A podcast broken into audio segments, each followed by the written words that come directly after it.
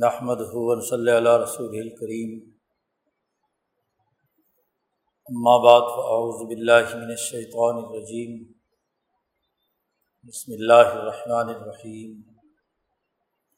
قال اللہ تبارک و تعالی تلک حدود اللہ فلا تقربوها. كذلك يبين اللہ آیاته للناس لعلهم يتقون.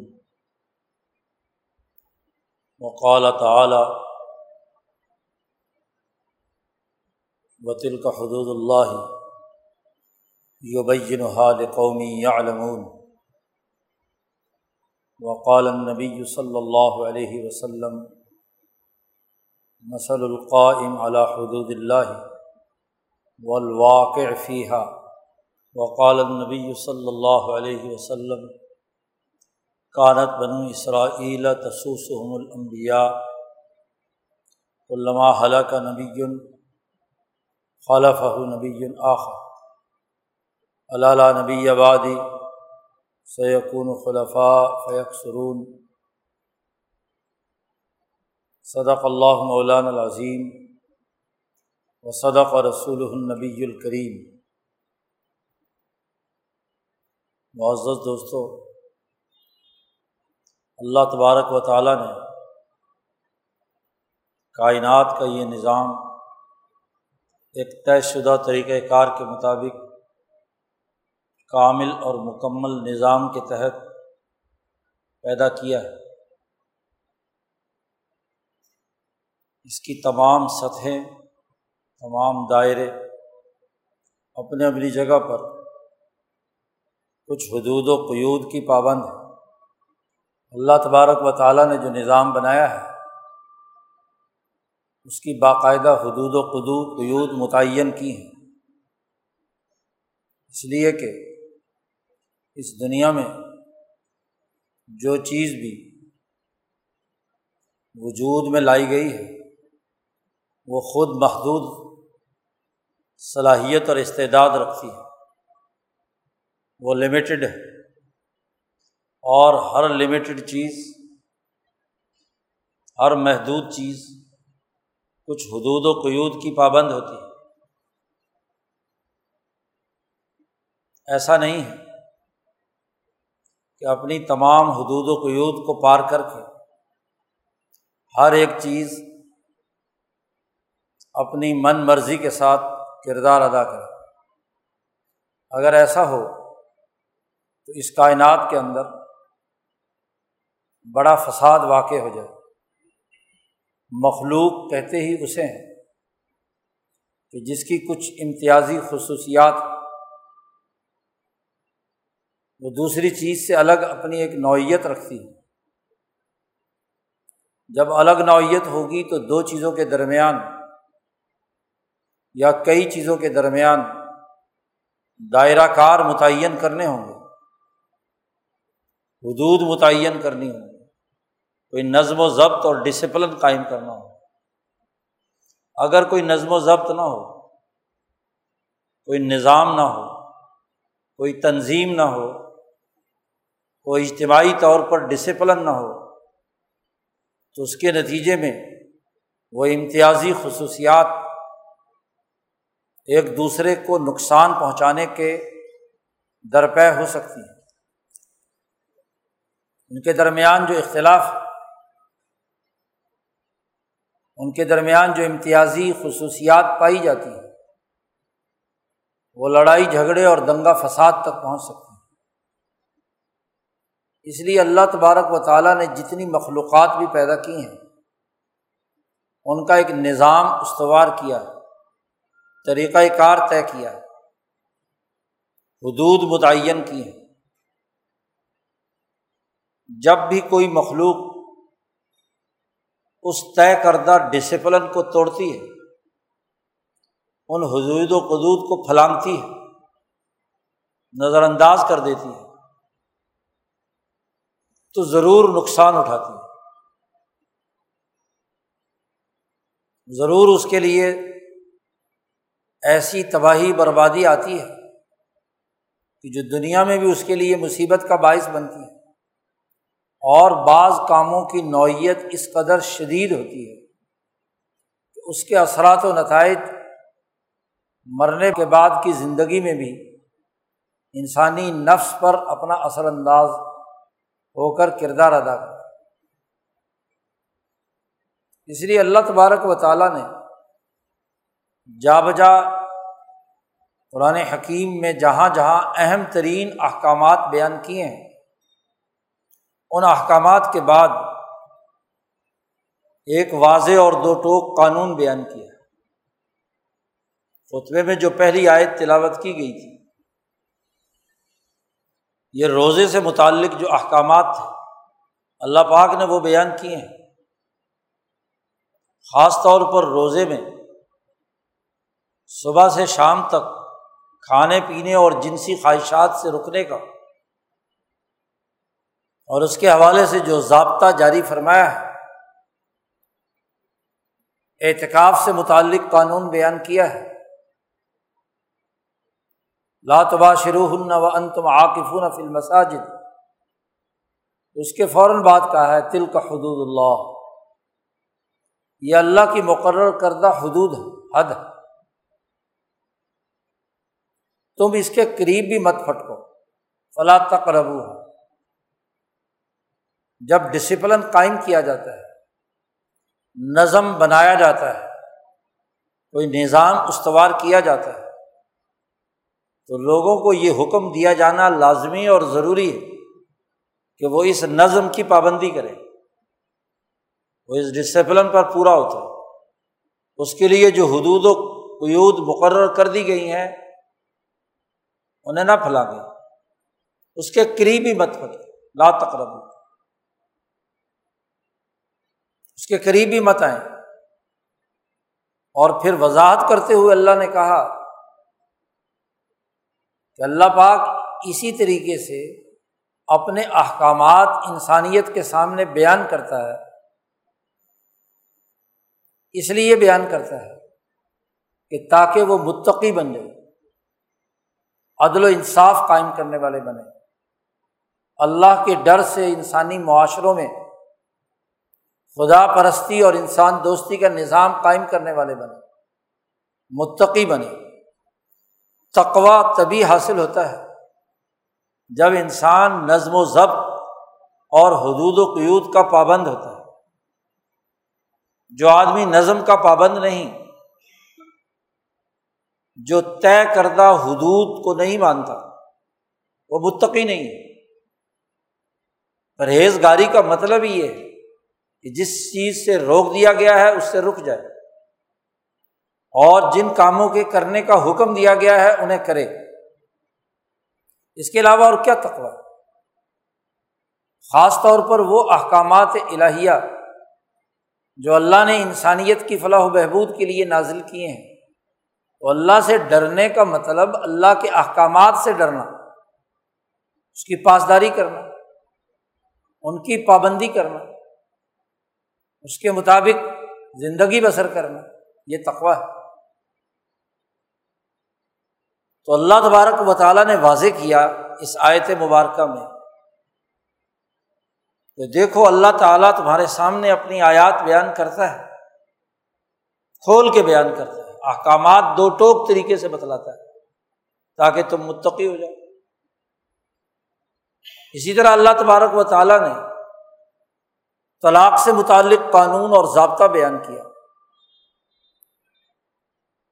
کہ انسانی معاشرے میں انسان جو خاص طور پر مرد عورتوں پر ظلم کرتے تھے، طلاق کے نام پر انہیں لٹکائے رکھتے تھے، یا تو طلاق ہی نہیں دیتے تھے، نہ گھر بساتے تھے، یا طلاق دیتے تھے تو فوراً رجوع کر کے، جب بھی عدت ختم ہونے کے قریب آتی دوبارہ تو اللہ نے وہاں طلاق کا دو ٹوک قانون بیان کرنے کے بعد کہا تل کا حدود اللہ۔ یہ اللہ کی حدود بیان کی ہے اور جو انہیں توڑے گا، خواہشات پر عمل کرے گا، اپنی مردانہ شونزم عورتوں پر مسلط کرے گا، تو اللہ تعالیٰ اس کے لیے سخت سزا دے۔ گا وراثت کا قانون بیان کیا۔ تو وہاں بھی یہی بات آخر میں فرمائی تل کا حدود اللہ۔ یہ اللہ کی مقرر کردہ حدود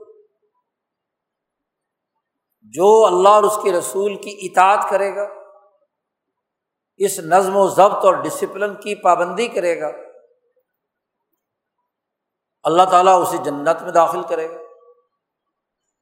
اور جو ان حدود و قیود اور ڈسپلن کو توڑے گا،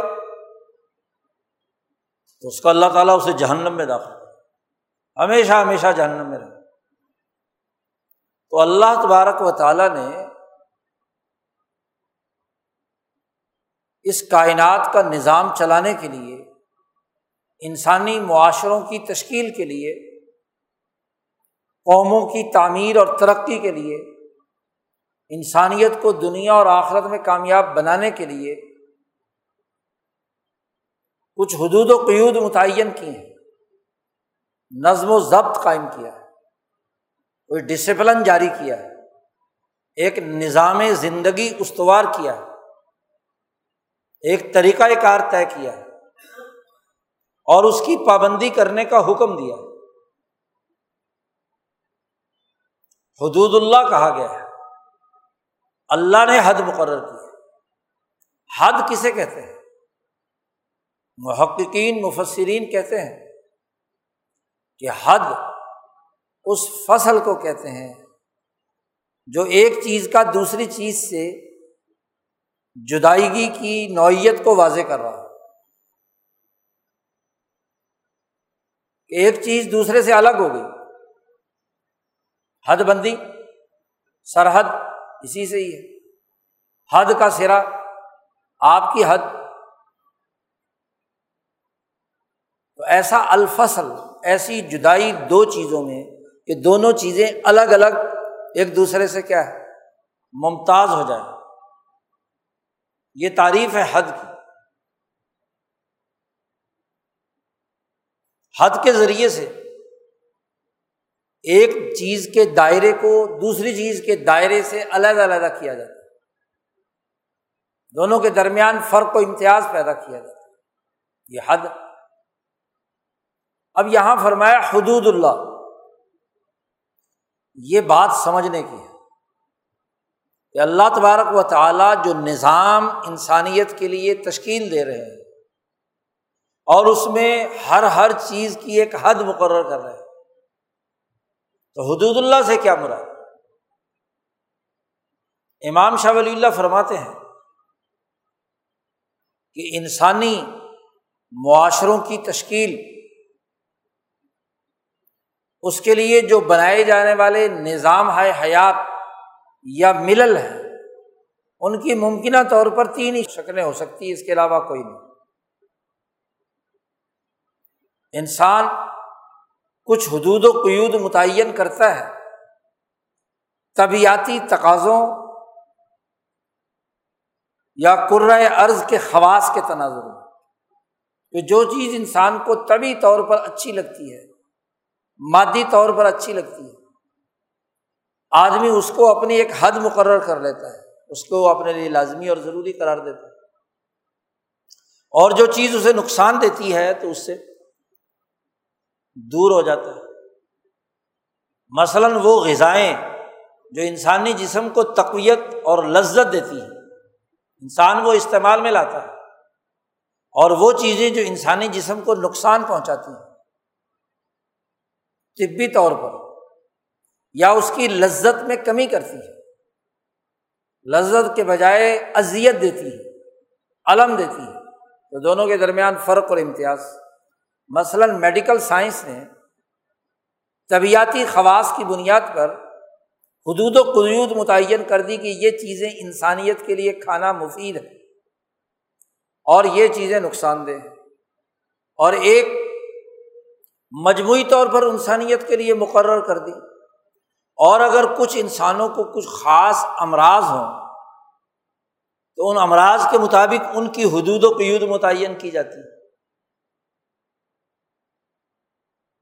کہ یہ چیز اس مرض کے ہوتے ہوئے استعمال کرنا نقصان دہ ہے، اور یہ چیز جو ہے وہ استعمال کی جا سکتی ہے۔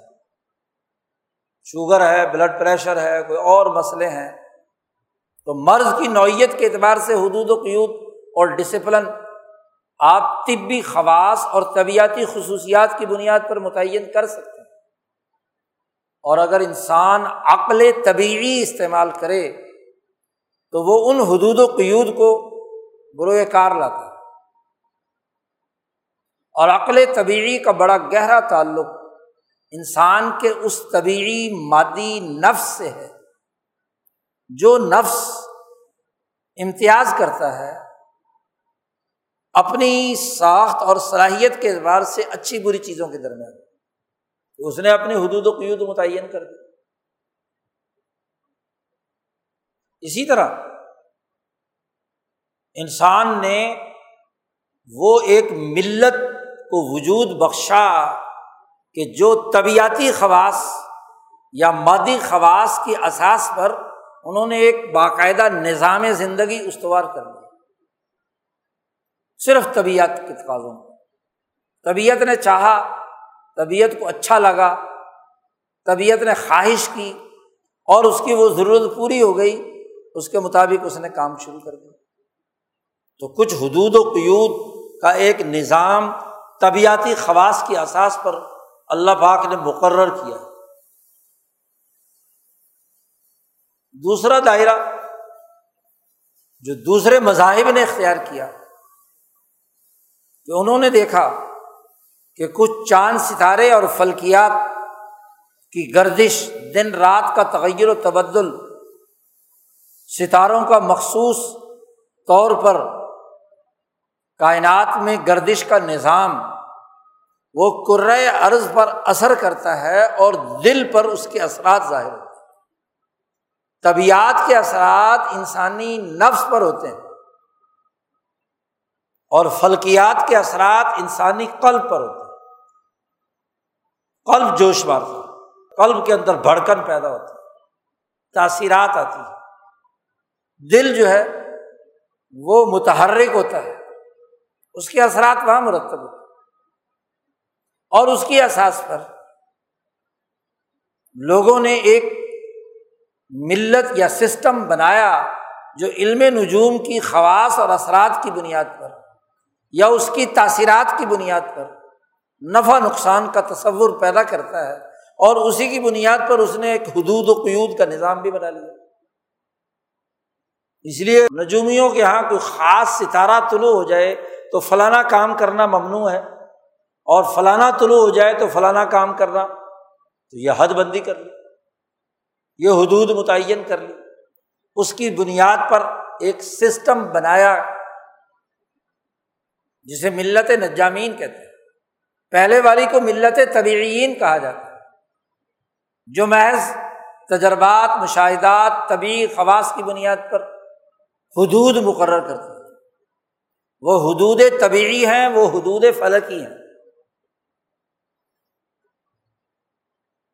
لیکن کائنات صرف اتنی ہی نہیں ہے۔ کائنات اس فلکیات سے اوپر بھی ایک نظام کے ساتھ کردار ادا کر رہی ہے۔ بلکہ یہ دونوں چیزیں خود کو رے ارض اور اس کے تمام طبی خواص اور یہ جو نظام شمسی اور اس کے تمام سیارات، اس سے بھی بالائی ایک عالمگیر نظام کے ماتحت ہے جسے شاہ ولی اللہ صاحب کی اصطلاح میں عالم ملکوت کہا جاتا ہے صوفیہ کی اصطلاح میں بھی، قرآن کی اصطلاح میں بھی، دین کی اصطلاح میں بھی۔ وہ ملائے اعلیٰ ہو یا ملائے صافل فرشتوں کا نظام۔ اس فرشتوں کے نظام پر ایمان لانے کا ہمیں حکم دیا گیا۔ آمن تو بلّہ ہی و ملائی کا تھی اور فرشتوں سے براہ راست تعلق رسول اور کتابوں کا ہے۔ ان فرشتوں کے اوپر ذات باری تعالیٰ کے احکامات احکامات الہیہ کا بڑا گہرا تعلق ان پیغامات کے ساتھ ہے جو فرشتوں کا سردار انسانوں کے سرداروں پر نازل کرتا ہے۔ وہی رسول، ان پر نازل ہونے والی کتابیں۔ اب تین سطحی نظام ہے پوری کائنات کا۔ طبیعت کی احساس پر حدود و قیود متعین کی جا سکتی ہیں، ایک حد تک، اس سے آگے نہیں۔ فلکیات کے احساس پر کچھ حدود و قیود مقرر کی جا سکتی ہیں، ایک حد تک، اس سے زیادہ نہیں۔ اور ایک وہ حدود و قیود ہیں جو اللہ اور اس کے رسول اور رسولوں میں، فرشتے والا رسول بھی جو جبرائیل اور وہ رسول بھی جو نبی دنیا میں۔ وہ احکامات، وہ اس عالمگیر کائنات کے پورے نظام سے متعلق حدود و قیود جاری کر اور خاص طور پر وہ حدود و قیود جن کا بڑا گہرا تعلق انسانی معاشرے کی تشکیل سے انسان بغیر معاشرے، بغیر ایک قومی نظام کے نہیں رہ سکتا۔ اور جب وہ معاشرے کے طور پر رہے گا اجتماعیت تشکیل پذیر کرے گا، اپنے سیاسی، معاشی، سماجی امور سر انجام دے گا۔ تو ان امور کو سر انجام دینے کے لیے ان تینوں دائروں میں سے کس دائرے کو ترجیح دی جائے گی؟ یہ ہے اہم بات۔ کیا سیاسی نظام، معاشی نظام، سماجی نظام، انسانیت کا اجتماعی نظام محض طبیعتی خواص کی بنیاد پر بنایا جائے گا؟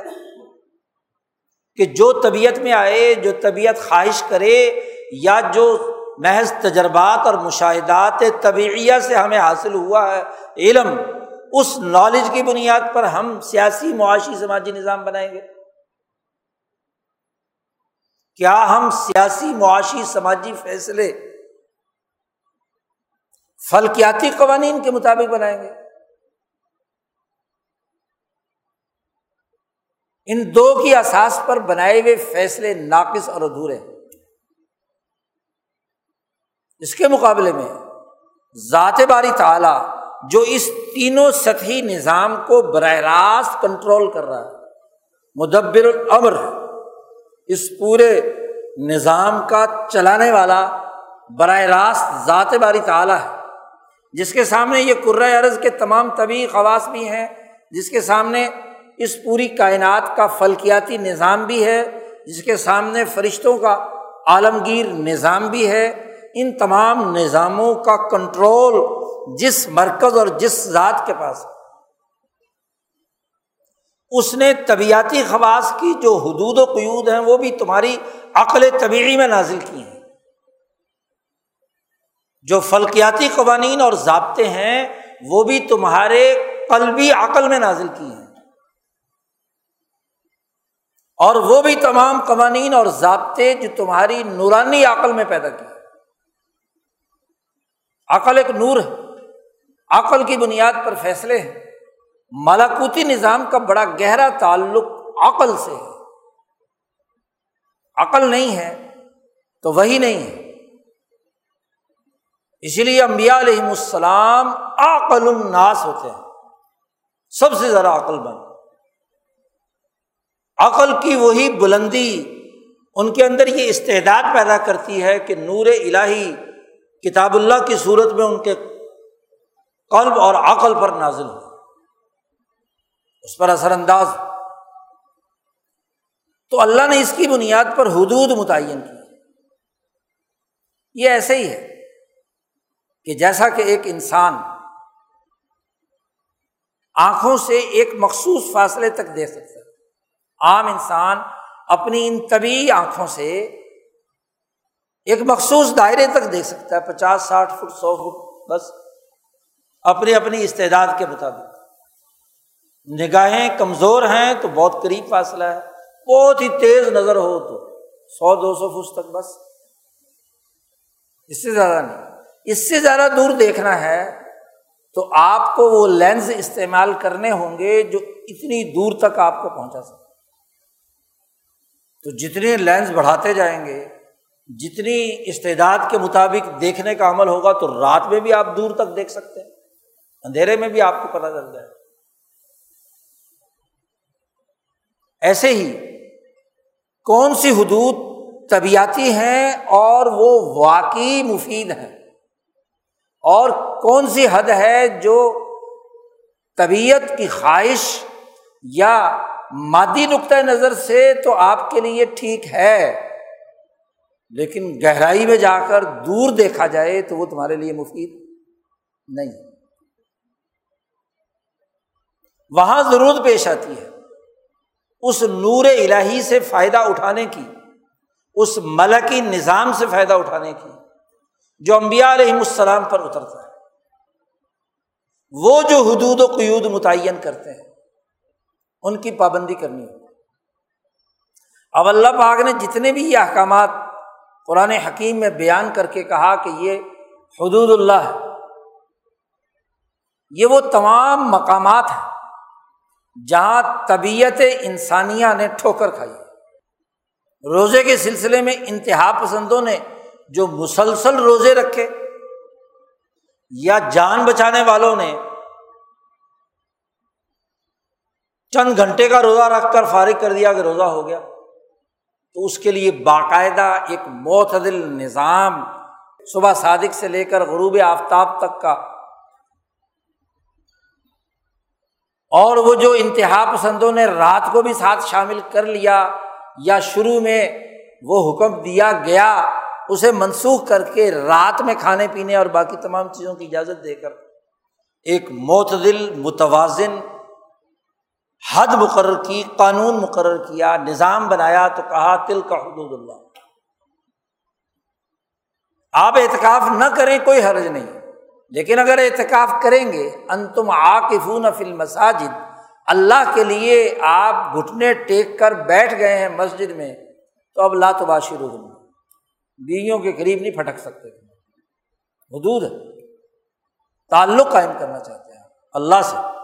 تو اس کے لیے آپ کو جنسی تعلق منقطع کرنا ہوگا۔ اب اس قانون کو محض طبیعت یا نفس کی خواہش کی بنیاد پر نہیں پہچانا جا سکتا۔ اس لیے اب ضرورت پیش آئی کہ اس مالکوتی نظام کے تحت اس کی حد مقرر کی ہے اس کا دائرۂ کار مقرر کیا اسی طرح یتیموں کے مال پر ڈاکہ ڈالنے۔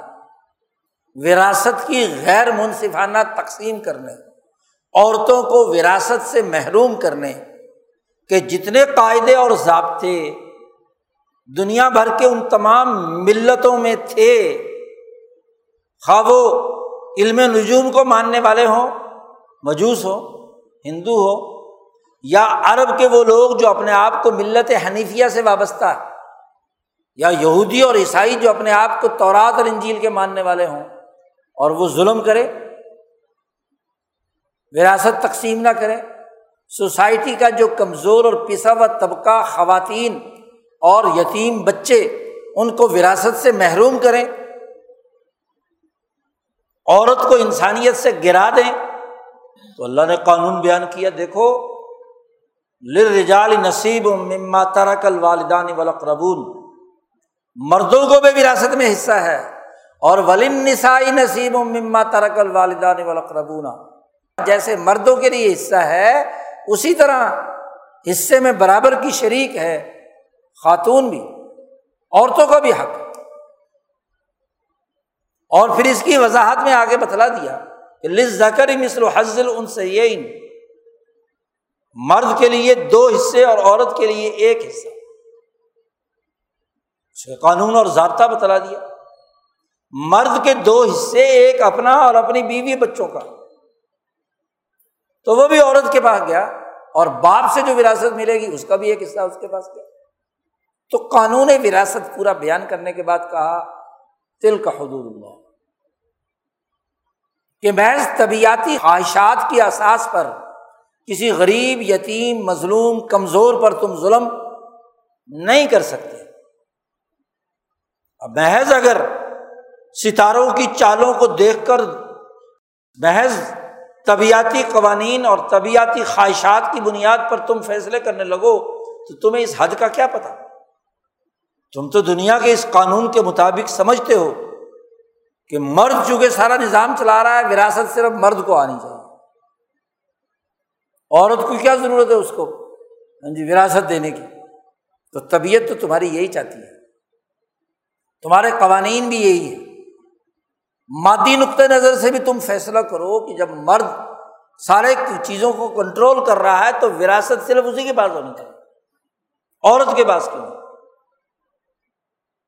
جی۔ تو تم مادی نقطۂ نظر سے جب بھی فیصلہ یا حد مقرر کرو گے کہ جی ساری چیزیں سمیٹ لے صرف مرد، تو یہ غلط عالم ملکوت سے اللہ تبارک و تعالیٰ نے حد مقرر کی کہ نہیں، وراثت میں تمام کا حصہ ہے۔ پھر وراثت کی تقسیم میں زویل فروز کا ذکر کر کے واضح طور پر حصص متعین کر دیے۔ باپ کا کتنا ہے، بیوی کا کتنا ہے، شوہر کا کتنا ہے، اولاد کا کتنا ہے، وغیرہ وغیرہ پورا رخو نازل کیا اس حوالے سے۔ تو دو ٹوک سسٹم بنا دیا، طریقہ کار بنا دیا کہ میت جس کا انتقال ہوا ہے، اس کی چھوڑا ہوا ترکہ اور مال اس کے حصص یہ ہوں گے، بس۔ یہ اللہ کی حد۔ جو انہیں تجاوز کرے گا، کسی دوسرے کے مال کو لوٹے گا، کسی یتیم اور مسکین کے لیے مال خرچ نہیں کرے گا، اس کو اس کا حق نہیں دے گا، تو جہنم میں داخل ہو اور جو ان حدود و قیود کی پابندی کرے گا، وہ جنت میں جائے گا۔ اسی طریقے سے نفسانی خواہشات اور قلبی میلانات کے ساتھ ایک مرد عورت کو تنگ کرتا ہے، نہ بساتا ہے، نہ طلاق دیتا ہے۔ مادی نقطۂ نظر سے وہ چاہتا ہے کہ عورت جو ہے وہ میرے نیچے رہے۔ جیسے چاہے میں اس کے حقوق کو پامال کروں، اس کا خرچہ دوں یا نہ دوں، اس کی عدت گزرے یا نہ گزرے۔ تو اللہ باغ نے طلاق کا عدت کا، اس کے خرچے پانی کا، اس کی رہائش کا قانون بھی بیان کیا کہ عدت کے دوران وہ اسی گھر میں رہے گی، اس کو گھر سے نہیں نکالا جا سکتا۔ اس کا خرچہ بھی دینا پڑے گا۔ وغیرہ وغیرہ۔ قانون بیان کرنے کے بعد کہا تل کا حدود اللہ۔ گویا کہ انسانی معاشرے کی اجتماعیت، خواہ وہ گھر کی سطح کی ہو، معاشی لین دین کی ہو، سوسائٹی کی، سیاسی تشکیل کی ہو، وغیرہ وغیرہ۔ ان تمام میں اللہ نے وہ قانون اور ضابطہ جہاں طبیعتی قوانین ضابطہ بندی کرنے میں فیل ہو گئے، جہاں فلکیاتی قوانین فیل ہو گئے، وہاں ملکوتی نظام کے تحت اللہ نے وہ حدود و قیود اپنے رسول کے ذریعے سے انسانیت پر نازل کی ان کو ضابطہ بیان کیا۔ اور پھر یہی نہیں یہ قانون بیان کرنے کے بعد اس پہلی آیت میں کہا، ولا کلو ام کم بین کم بل باطل وہ لوگو، تم ایک دوسرے کا مال باطل طریقے سے مت کھاؤ۔ اور باطل طریقے سے کھانے کا ایک سیاسی قانون بھی بیان کر دیا۔ سیاست کی خرابی بھی بیان کر دی۔ وہ تدلو بہا ال الحکامی لتا کلو فریق من اموال ناسی کہ تم حکمرانوں کو رشوت دو۔ اس لیے رشوت دو کہ اس کے ذریعے سے لوگوں کا جو اجتماعی مال ہے یا کسی خاص فرد کا مال ہے، لوگوں کا مال لوٹ کر کھا لو۔ کلو فریق من اموال الناس و ان تم تالمون تم جانتے ہو کہ یہ قومی مال ہے۔ تم جانتے ہو کہ یہ فلانے کا مال ہے۔ تم نے عدالت خرید لی، تم نے سیاست خرید لی، رشوت دے کر تم نے کام کیا، جانتے بوجھتے ہوئے بھی۔ یہ حدود و قیود اس لیے متعین کی تھی، آیات کھول کھول کر اس لیے بیان کی تھی کہ تاکہ تم اس ڈسپلن کی خلاف ورزی مت کرو۔ نہ تو حکمرانوں کو رشوت دو، دوسروں کا مال لوٹنے کے لیے۔ نہ دوسروں کا مال لوٹنے کے لیے کوئی کردار ادا کرو۔ تو نظام کا بنیادی مقصد یہ ہے، سیاسی ہو، معاشی ہو، سماجی ہو، معاشرتی ہو۔ کہ اس میں ایک نظم، ایک ادارہ جاتی نظام موجود ہونے چاہیے۔ طے شدہ قوانین اور حدود و قیود ہونی چاہیے۔ اور ہر آدمی ان طے شدہ قوانین کی پاسداری کرے، پابندی کرے۔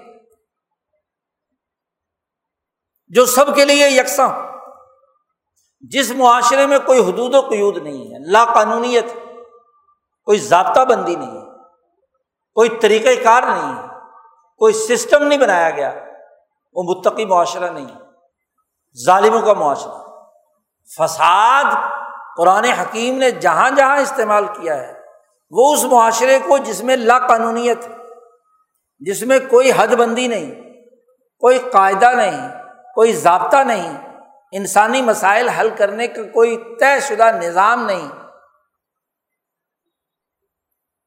وہ فساد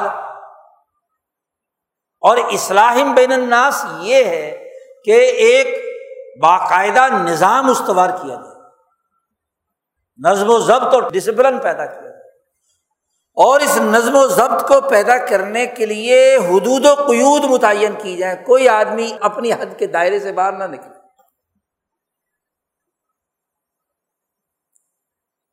اللہ باغ نے قرآن حکیم میں حدود اللہ کا تذکرہ کیا۔ اور ایک حدیث خطبے میں تلاوت کی ہے۔ امام بخاری اس حدیث کو لائے ہیں، امام ترمزی لائے ہیں، امام مسند احمد میں یہ حدیث نبی اکرم صلی اللہ علیہ وسلم نے اللہ کی حدود پر عمل درآمد کرنے والے یا نہ کرنے والوں کو ایک مثال کے ذریعے سے واضح کیا۔ نبی اکرم صلی اللہ علیہ وسلم نے فرمایا کہ مسل القائم علی حدود اللہ۔ والواقع فیحا ایک ترمزی کی روایت میں مدہن فیحا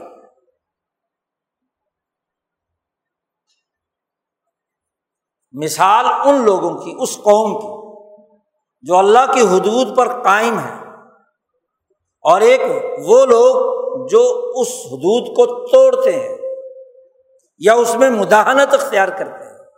سستی اور کاہلی کرتے ہیں، اس ڈسپلن کو توڑتے ہیں۔ ان کی مثال رسول اللہ صلی اللہ علیہ وسلم نے فرمایا کم اصل قومن استحم السفین تھی آپ صلی اللہ علیہ وسلم نے فرمایا، ایک کشتی ہو۔ اس کشتی کے دو تین درجات کشتیاں بڑے جہاز بنائے جاتے ہیں۔ تو نچلے پیندے میں ایک ہاں جی چھ، سات فٹ کی، پانچ فٹ کی کیا ہے؟ ایک منزل ہوتی ہے، اس سے اوپر کی منزل، اس سے اوپر کی منزل، عرشہ باہر کی طرف۔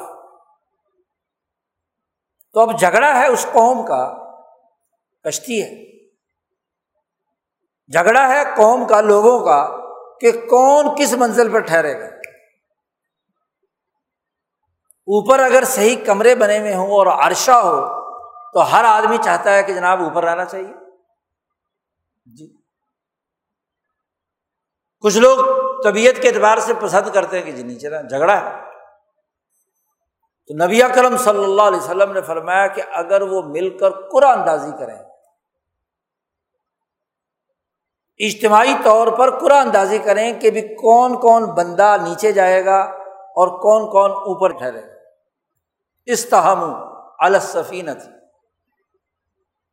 کشتی پر فیصلہ کر لیں۔ تو اب اس قرے کے اندازے کے مطابق یا ان کے اجتماعی کسی جمہوری نظام، کسی ووٹ کی بنیاد پر کہہ لو، پرچی کی بنیاد پر قرآ بھی پرچی ہوتی ہے۔ فیصلہ ہو گیا کہ جناب کچھ لوگ اوپر ہوں گے اور کچھ لوگ فاصاب آباز آلہ بعض لوگ اس کے اس کے اوپر کی طرف آ گئے اور بعض لوگ جو ہے اسفلاح نیچے۔ اچھا تقسیم اپنی اپنی ہو گئی، کشتی روانہ ہو گئی۔ اب ظاہر ہے جو تو اوپر والے ہیں۔ نبی کرم صلی اللہ علیہ وسلم نے فرمایا کہ انہیں تو پانی لینے میں کوئی دقت نہیں ہے۔ ڈول ڈالو نیچے کیونکہ اوپر عرشے پہ کھڑے ہیں نا۔ پانی استعمال کرنا ہے دریا کا۔ کھانے، پینے، پکانے وغیرہ وغیرہ کے لیے۔ وہ تو ڈول ڈالیں گے اور پانی نکال لیں گے۔ لیکن وہ جو نچلے درجے میں وہ نیچے سے پانی لینے کے لیے اوپر آنا چاہتے ہیں۔ آتے ہیں، آنا پڑے گا۔ اب اوپر والے کہیں کہ جناب، آپ یہاں پانی لینے آتے ہیں اور ہمیں خراب تنگ کرتے ہیں۔ نہ آیا کرو پانی۔ یا نیچے والے کہیں کہ جی یہ کیا مصیبت ہے، اوپر والے تو فوراً پانی نکال لیتے ہیں۔ تو ہمیں سیڑھیاں چڑھ کے اوپر جانا پڑتا ہے، پھر پانی نکالتے ہیں، پھر لے کر آتے ہیں، استعمال کرتے ہیں۔ تو آپ صلی اللہ علیہ وسلم نے فرمایا کہ اسی جھگڑے میں نیچے والوں کی اوپر والوں سے کٹی ہو جاتی ہے۔ نیچے والے کہتے ہیں کہ بھائی بات سنو، تمہیں بھی تکلیف ہوتی ہے اور ہمیں بھی بڑی تکلیف ہوتی ہے اوپر سے پانی لینے کی۔ ہم نیچے سے ہی کشتی میں سوراخ کر کے پانی لے لیتے ہیں۔ وہ سوراخ کرتے ہیں، بلکہ ایک روایت میں ہے کہ انہوں نے ہتھوڑا اٹھا لیا اور وہ اس میں سوراخ کرنے لگے کہ بھائی جھگڑا ہی نمٹاتے تو آپ صلی اللہ علیہ وسلم نے فرمایا، اگر ان کو سوراخ کرنے دیا اوپر والوں نے، تو سبھی ڈوبیں گے، سبھی تباہ و برباد ہو گئے جی۔ اور اگر انہوں نے ان کا ہاتھ روک لیا، آخذو آئی دیا ہم ان کا ہاتھ پکڑ لیا اور سوراخ نہیں کرنے دیا، عملی طور پر ان کو روکا۔ کہ یہ جو حد قائم ہے، کشتی کی دائرہ موجود ہے، اس کشتی کے دائرے میں تم یہ سوراخ نیچے نہیں کر سکتے۔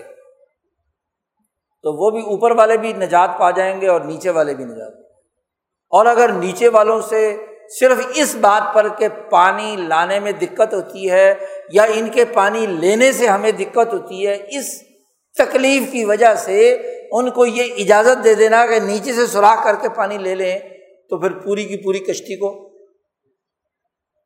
ڈبو دینا تو حضور صلی اللہ علیہ وسلم نے فرمایا کہ جو لوگ اس کشتی کے حدود اربا کو، اس کی حدود و قیود کو کشتی کے ضابطے کی پابندی کریں گے، قائم اعلیٰ حدود اللہ اللہ کی حدود پر، تو یہ کائنات ایک کشتی ہے۔ یہ عرض ایک کشتی ہے۔ جو اس پوری کائنات کی فضا میں تیر رہی ہے، سورج کے گرد گھوم رہی ہے۔ پھر اس زمین کے اندر بھی مختلف جو بر اعظم ہیں، وہ بھی ایک کشتی کی طرح ہے مثال کمسل قومن استحم السفینہ تھی۔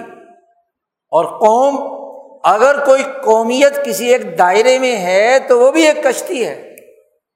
اس کو بھی کہا کمسل قومن استحم السفینہ۔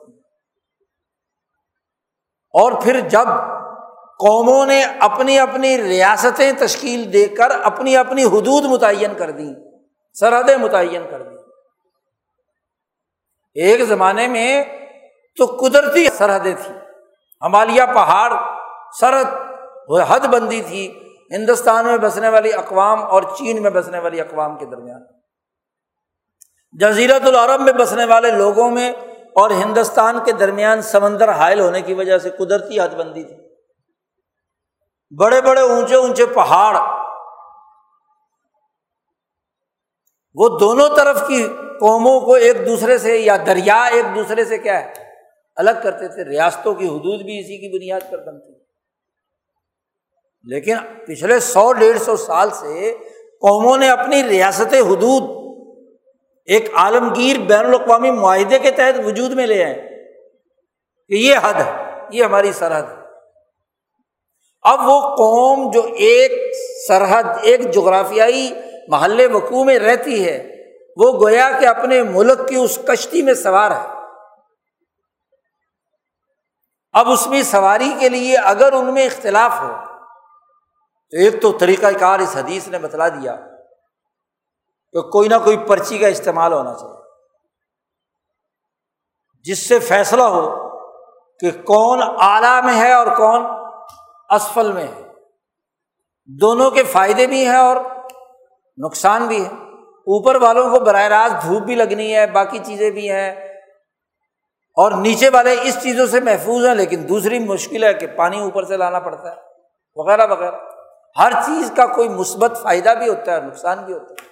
کوئی پہاڑ پہ رہ رہا ہے اور کوئی ہاں جی میدانی علاقے میں رہ رہا ہے، دونوں کے اپنے اپنے فائدے۔ کوئی برستی برف کے اندر جھونپڑی بنا کر بیٹھا ہوا ہے اور بڑے مشکل پہاڑی راستوں سے اوپر تک جاتا ہے۔ اور کوئی ہاں جی میدانی علاقوں کے اندر جھونپڑی بنا کر سخت گرمی میں سارا تر میں رہ رہا ہے۔ تو اپنا اپنا ذوق، اپنے اپنی صلاحیت، اپنا اپنا۔ لیکن کشتی تو ایک ہے۔ اس کی حدود متعین ہے اب اگر اس میں سے کوئی ایک مخصوص طبقہ، چاہے وہ نیچے والا ہو یا اوپر والا ہو، وہ اس کشتی میں سوراخ کرے، حدود توڑے، سرحدوں کی خلاف ورزی کرے سمگلنگ کرے، یہ بھی تو سوراخ کرنا ہے نا۔ سوراخ ہی تو ہے۔ آج کل بڑا شور مچا ہوا ہے۔ چاہے ملک سے کوئی چیز نکل کر باہر جائے یا باہر سے بغیر کسی ٹیکس دیے ملک کے اندر آئے، تو حدود کی خلاف ورزی ہے۔ ریاست کو نقصان پہنچانا ہے، اجتماعیت کو نقصان پہنچانا ہے۔ یا ایک مخصوص طبقہ مفادات کے تحت وہ حدود جو کسی ریاستی نظام کے لیے ضروری ہے انہیں توڑے۔ لا تاخلو ام والا کم بین کم بل باطل طریقے سے لوگوں کا مال مت کھاؤ اور ایک مخصوص طبقہ اپنے آپ کو اعلیٰ سمجھتا ہوا باقی انسانوں کے حقوق اور ان کے مال کو لوٹے، سرکاری وسائل کا بے دریغ استعمال کرے باطل طریقے سے۔ اور پھر وضاحت کے ساتھ بتلا دیا وہ تدلو الحکامی رشوت دے کر دوسروں کے مال کو لوٹنے کا کام کرے، عدالت بکے، سیاست بکے، پارلیمنٹ بکے، ووٹ بکے، یونین کونسل بکے، تدلو بہا الحکامی تاجر بکے، وکیل بکے، عدالت بکے، مولوی بکے، پیر بکے، تو تدلو بہا الحکامی رشوت خوری کا نظام۔ تو یہ دراصل اس کشتی میں سوراخ کرنا ہے اگر سوراخ کرنے والے زیادہ ہو جائیں، تو نہ صرف وہ جو سوراخ کرنے والے ہیں وہ ڈوبیں گے، بلکہ جو سوراخ نہیں کر رہے، وہ بھی ڈوبیں گے۔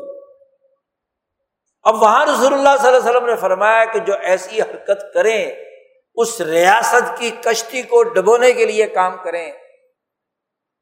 تو اگر لوگ ان کا ہاتھ پکڑ لیں اور ان کو یہ سوراخ نہ کرنے دیں نقصان نہ پہنچانے دیں کشتی کے اندر ایسے سوراخ، قرضوں کا ایسا نظام، معیشت کا ایسا ڈھانچہ، سیاست کی ایسی تباہ کاریاں تجارت کی لوٹ مار سمنگلنگ کا عروج،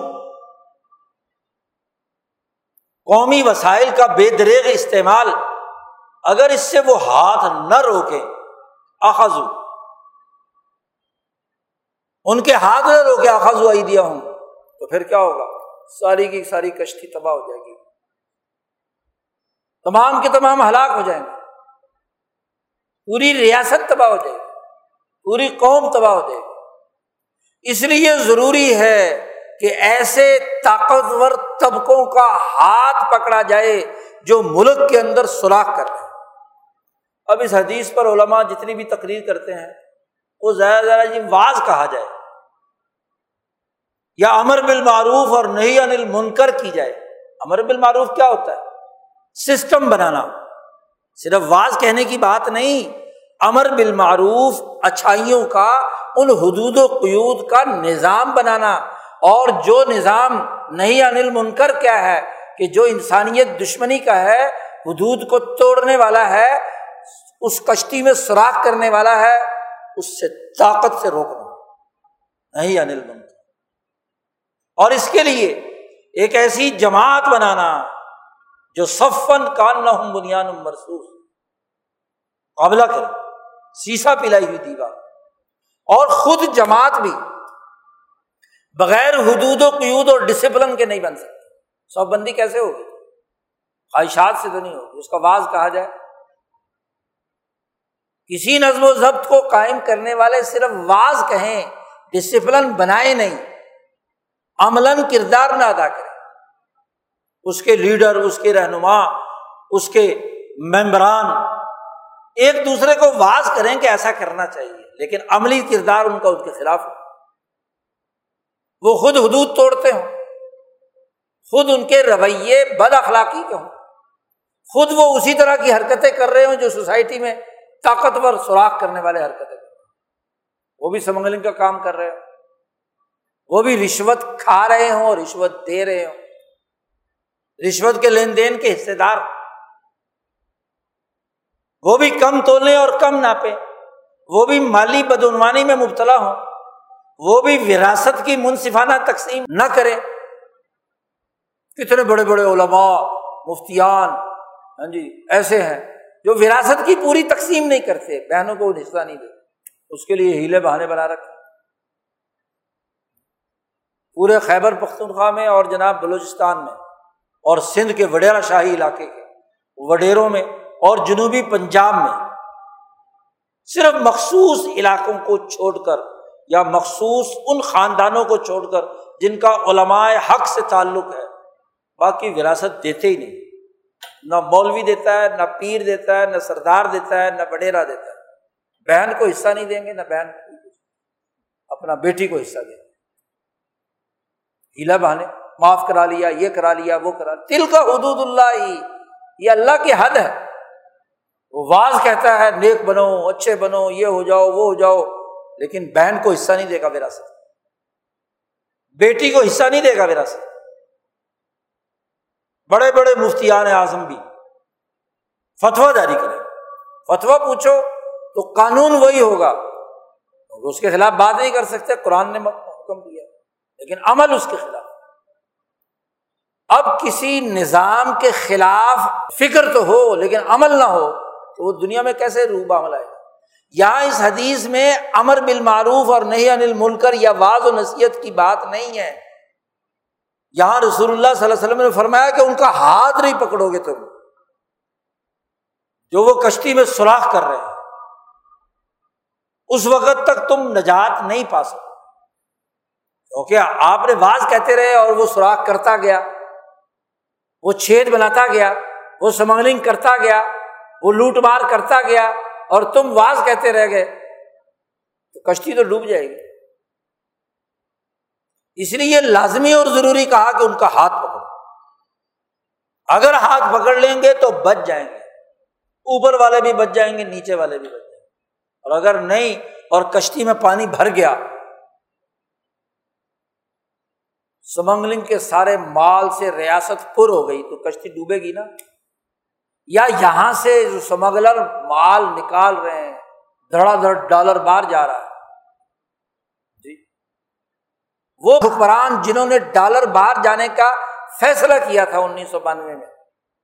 آج تک قوم اس کی سزا بھگت رہی ہے۔ دنیا کا کون سا ملک جو اس بات کی اجازت دے کہ دوسرے ملک کی کرنسی میں تم مال باہر لے جا سکتے ہو۔ کوئی ملک اس بات کی اجازت جب آپ کی کرنسی نتھی ہے ڈالر کے ساتھ اور ڈالر کو باہر لے جانے کی اجازت دے دی آپ نے، اس سے بڑا ظلم کیا ہے؟ یہ ریاست کی پیٹھ میں چورا گھونپنا تھا۔ آج تیس بتیس سال ہو گئے اس سوراخ سے، جتنا ڈالر باہر جا رہا ہے، اتنا ہی ملک نیچے ڈوبتا جا رہا ہے۔ قرضوں کی مد میں۔ اجازت ہے۔ کس بات کی ضرورت؟ کیوں؟ کرنسی آپ کی، ملک آپ کا اپنے روپے اور اپنی کرنسی کو خود آپ کنٹرول نہیں کر سکتے۔ اور دنیا کی ہاں جی ظلم، لوٹ مار کرنے والا پیٹرو ڈالر اس کو اجازت دے۔ کرنسی میں تبدیل کرو ڈالر میں اور لے جاؤ ملک میں جو مرضی۔ ادائیگی ڈالر میں ہوگی آئی پی پیز کی۔ یہ سوراخ کرنا نہیں ہے اس کشتی کے اندر۔ کیوں؟ ظالمانہ معاہدے۔ آج جو بجلی کا بحران ہے اور اس میں جو پوری قوم ڈوبی ہوئی ہے مہنگائی میں۔ تو یہ وہی سوراخ ہے اس ریاست کی کشتی میں جو آئی پی پیز کے ساتھ ظالمانہ معاہدے کیے۔ یہ وہی سوراخ ہے جس کے ذریعے سے آج تباہی بربادی ہے کہ تدلو بھی الحکامی حکمرانوں کو رشوت دو اور اپنی مرضی کا فیصلہ کرو۔ وہ ضیاء تقریر کرتے ہوئے کہا کرتا تھا جی پچاس روپے اس زمانے میں، پچاس روپے کم سے کم رشوت کا ریٹ ہے۔ اس زمانے میں پچاس تھا، آج کل کون جانتا پچاس تھا؟ فقیر اور بھکاری بھی نہیں لیتا۔ تو پورا رشوتوں کا نظام، سر سے پاؤں تک عدالت، سر سے پاؤں تک سیاست، سر سے پاؤں تک تجارت، کمیشن ایجنٹی ہاں جی پورا مالیاتی نظام۔ جب رشوت پر استوار ہو، تو اس سے زیادہ کسی کشتی کو تباہ و برباد کرنے کا اور کون سا رسول اللہ صلی اللہ علیہ وسلم نے کشتی کی مثال دے کر ایک قومی ریاست، قومی نظام کے مسائل سمجھائے۔ اب یہ تمام چیزیں رشوت کا لین دین، طبیعت چاہتی ہے۔ مادی نظام تقاضا کرتا ہے۔ لوگ کہتے ہیں جی رشوت تو ہوتی ہے سرمایہ دارانہ معاہرین معاشیات کہتے ہیں جی رشوت کے بغیر تو کوئی معاشرہ ہوتا ہی نہیں۔ صحافی جن جن کو لفافے مل جاتے ہیں، وہ بھی کالم لکھتے ہیں۔ کہ کوئی دنیا کا معاشرہ رشوت سے پاک نہیں ہو سکتا۔ ہاں نہیں ہو سکتا جو سرمایہ دارانہ اصول پر جو مادی طبیعتی قوانین کے تحت جو علم نجوم کے ان اجارہ داروں کی بنیاد پر ہو، جو جادوگر یا کاہن یا نجومی پیسے لے کر تمہاری پوتھی نکالتا وہ برہمنیت ازم جس میں مولوی پیر دم کرنے کے پیسے لے کر تمہارے لیے فتوا فروشی کا کام کرتا ہو، وہاں دنیا میں رشوت ختم نہیں ہو سکتی۔ اور اللہ میاں کہتا ہے، حدود اللہ کہتی ہیں کہ یہ رشوت تمہارے لیے نقصان دہ ہے۔ لانت پڑتی ہے اللہ کی، راشی پر بھی اور مرتشی پر بھی۔ رشوت دینے والے پر بھی اور رشوت لینے والے پر تو طبیعتی خواص کے احساس پر مادی نقطۂ نظر سے بنائے ہوئے سرمایہ داری یا سوشلسٹ نظام میں تو عقلی طور پر یہ جائز ہو سکتی ہوگی۔ حالانکہ اس دنیا میں آج وہ چین نے سب سے بڑا رشوت خور پارٹی کا لیڈر ابھی پرسوں جو تھے، اس کو سزا سنائی، جرمانہ لگایا۔ عقلی طور پر، نقلی طور پر اللہ کے حکم کے احساس پر رشوت ناجائز اور حرام ہے۔ اور پھر اس کو کہتے جی اس کے بغیر کوئی معاشرہ نہیں چلتا۔ اسی لیے اللہ نے یہ حد مقرر کر کے کہا تل کا حدود اللہ فلاں تقرب اس کے قریب بھی مت پھٹکو۔ لیکن معاشرہ اس کے قریب، کیا بلکہ اس کے اندر ڈوبا ہوا ہے۔ تو رشوت کا پیسہ جب آئے جائے گا تو کسی ملک کا کشتی ڈوبے گی یا کشتی ترے گی؟ اسی طریقے سے سیاست جس کا بنیادی تقاضا ہی لوگوں کی جان مال عزت آبروں کا امن تھا۔ حکام کا کام یہ تھا کہ وہ انسانی سوسائٹی کے لیے ایسا نظم و ضبط ڈسپلن قائم کریں کہ جو ابو بکر صدیق نے کہا کہ ایک کمزور میرے اوپر طاقتور ہے اور ایک امیر اور طاقتور میرے نزدیک کمزور ہے۔ ریاست اور حکومت کا کام کمزور کی مدد کرنا ہے، نہ کہ طاقتور کا اعلی کار بننا حد توڑ دی، کشتی ڈبو دی۔ آج ہم پچہتر، چھہتر سالوں کے بعد شور مچاتے ہیں کہ جی یہ ہو گیا، وہ ہو گیا، مہنگائی ہو گئی۔ ہاں جی سیاست کے لیے کوئی آئین، کوئی قانون، کوئی ضابطہ، کوئی حد نہیں۔ عجیب بات ہے، خود ہی آئین بناتے ہیں۔ اس کی کچھ حدود و قیود متعین کرتے ہیں کہ نوے دن میں الیکشن ہوں گے۔ خود ہی آئین بناتے ہیں کہ عدالت یہ کام کرے گی۔ خود ہی آئین بناتے ہیں، مقررہ یہ کام کرے گی۔ خود ہی دستور بناتے ہیں کہ یہ ہے حدود متعین کی ہیں طبیعتی قوانین کے تحت۔ اور پھر انہیں اپنے من مرضی کے مطابق توڑ دیتے کہ کوئی قرآن میں لکھا ہوا ہے نوے دن کا۔ تم نے خود اپنا قانون۔ مولانا سندھی نے ایک جملہ استعمال کیا۔ کہ جو جماعت اپنے ہی منظور کیے ہوئے قاعدوں کی پاسداری نہیں کرتی، وہ کبھی کامیاب نہیں ہو سکتی۔ تا تم وقول معروف کی وضاحت میں بتلایا کہ جو جماعت، اس کی مرکزی جماعت ایک فیصلہ کرے، خود ہی قانون بنائے اور خود ہی توڑ دے۔ خود ہی آئین بنائے، خود ہی دستور کو توڑ دے۔ خود ہی فیصلہ کرے، خود ہی فیصلے کی خلاف ورزی کرے۔ یہ تو اسی بڑھیا کی طرح ہے جو سارا دن سوت کاٹتی ہے اور پھر اس کے بعد شام کو توڑ کر پھینک دیتی تھی۔ معاہدات کو توڑنا، قانون کی دھجیا اڑانا، حدود و قیود کو ختم کر دینا۔ تو یہ حدود و قیود کو ختم کرنا، یہ دراصل اپنی کشتی میں سوراخ کرنا ہے۔ آج ہماری کشتی میں سیاسی طور پر سوراخ ہے، معاشی طور پر ہے، سماجی طور پر ہے خاندانوں میں ہے، رشتوں نعتوں میں ہے، وراثت میں ہے، نظم و ضبط اور ڈسپلن کی خلاف ورزی ہے، تنظیموں میں ہے، جماعتوں میں ہے، گھروں کے اندر ہے، محلوں میں ہے، بازار میں ہر جگہ سوراخ کرنے والے بڑے بڑے کیل لے کر، بڑا بڑا ہتھوڑے لے کر سوراخ کرنے پہ لگے ہوئے اور کوئی ان کا ہاتھ روکنے والا نہیں اس کا نتیجہ کیا ہے؟ رسول اللہ صلی اللہ علیہ وسلم میں ہلاک ہوں تباہی تباہی بربادی کے علاوہ کچھ ہے؟ نہیں۔ عقل بھی تقاضا کرتی ہے۔ اور نبی کرم صلی اللہ علیہ وسلم کی یہ حدیث اور قرآن بھی اس بات کی ہے۔ اور صاف طور پر اللہ نے کہہ دیا کہ جو حدود کی نافرمانی کرتا ہے، اس کے لیے جہنم میں ہم انہیں داخل کریں گے۔ وہ جہنم دنیا کا عذاب بھی ہو سکتی ہے۔ دنیا کی جہنم کیا ہے؟ مہنگائی۔ دنیا کی جہنم کیا ہے؟ بد امنی دنیا کی جہنم کیا ہے؟ عزت، آبرو اور جان کا پامال ہونا۔ لٹ جانا۔ یہ دنیا کی جہنم۔ بد اخلاق ہونا۔ کم تولنا، کم ناپنا۔ انسانی حقوق توڑنا۔ یہ دنیا کی جہنم۔ اور جب کسی معاشرے میں اس طریقے سے حدود و قیود توڑ کر دنیا کو انسانوں کے لیے جہنم بنایا جائے تو آخرت کی جہنم یہ نہیں ہو سکتی کہ یہاں لوٹ مار کریں اور آخرت میں کہیں گے جی ہمارے لیے جنت ہے۔ یہ تمنا اور آرزو رکھنا آس بن وائل مکہ کا ایک سردار تھا۔ خباب بن ارت رضی اللہ تعالیٰ عنہ، ان کا پیشہ لوہار تھے، وہ پیشے کے طور پر۔ لوہے کا کام کاج کرتے تھے، لوہے کی چیزیں بناتے تھے۔ تو آس بن وائل جو بڑا سردار، مالدار آدمی تھا، اس نے کوئی کام کروایا ان سے خباب بن عرض سے۔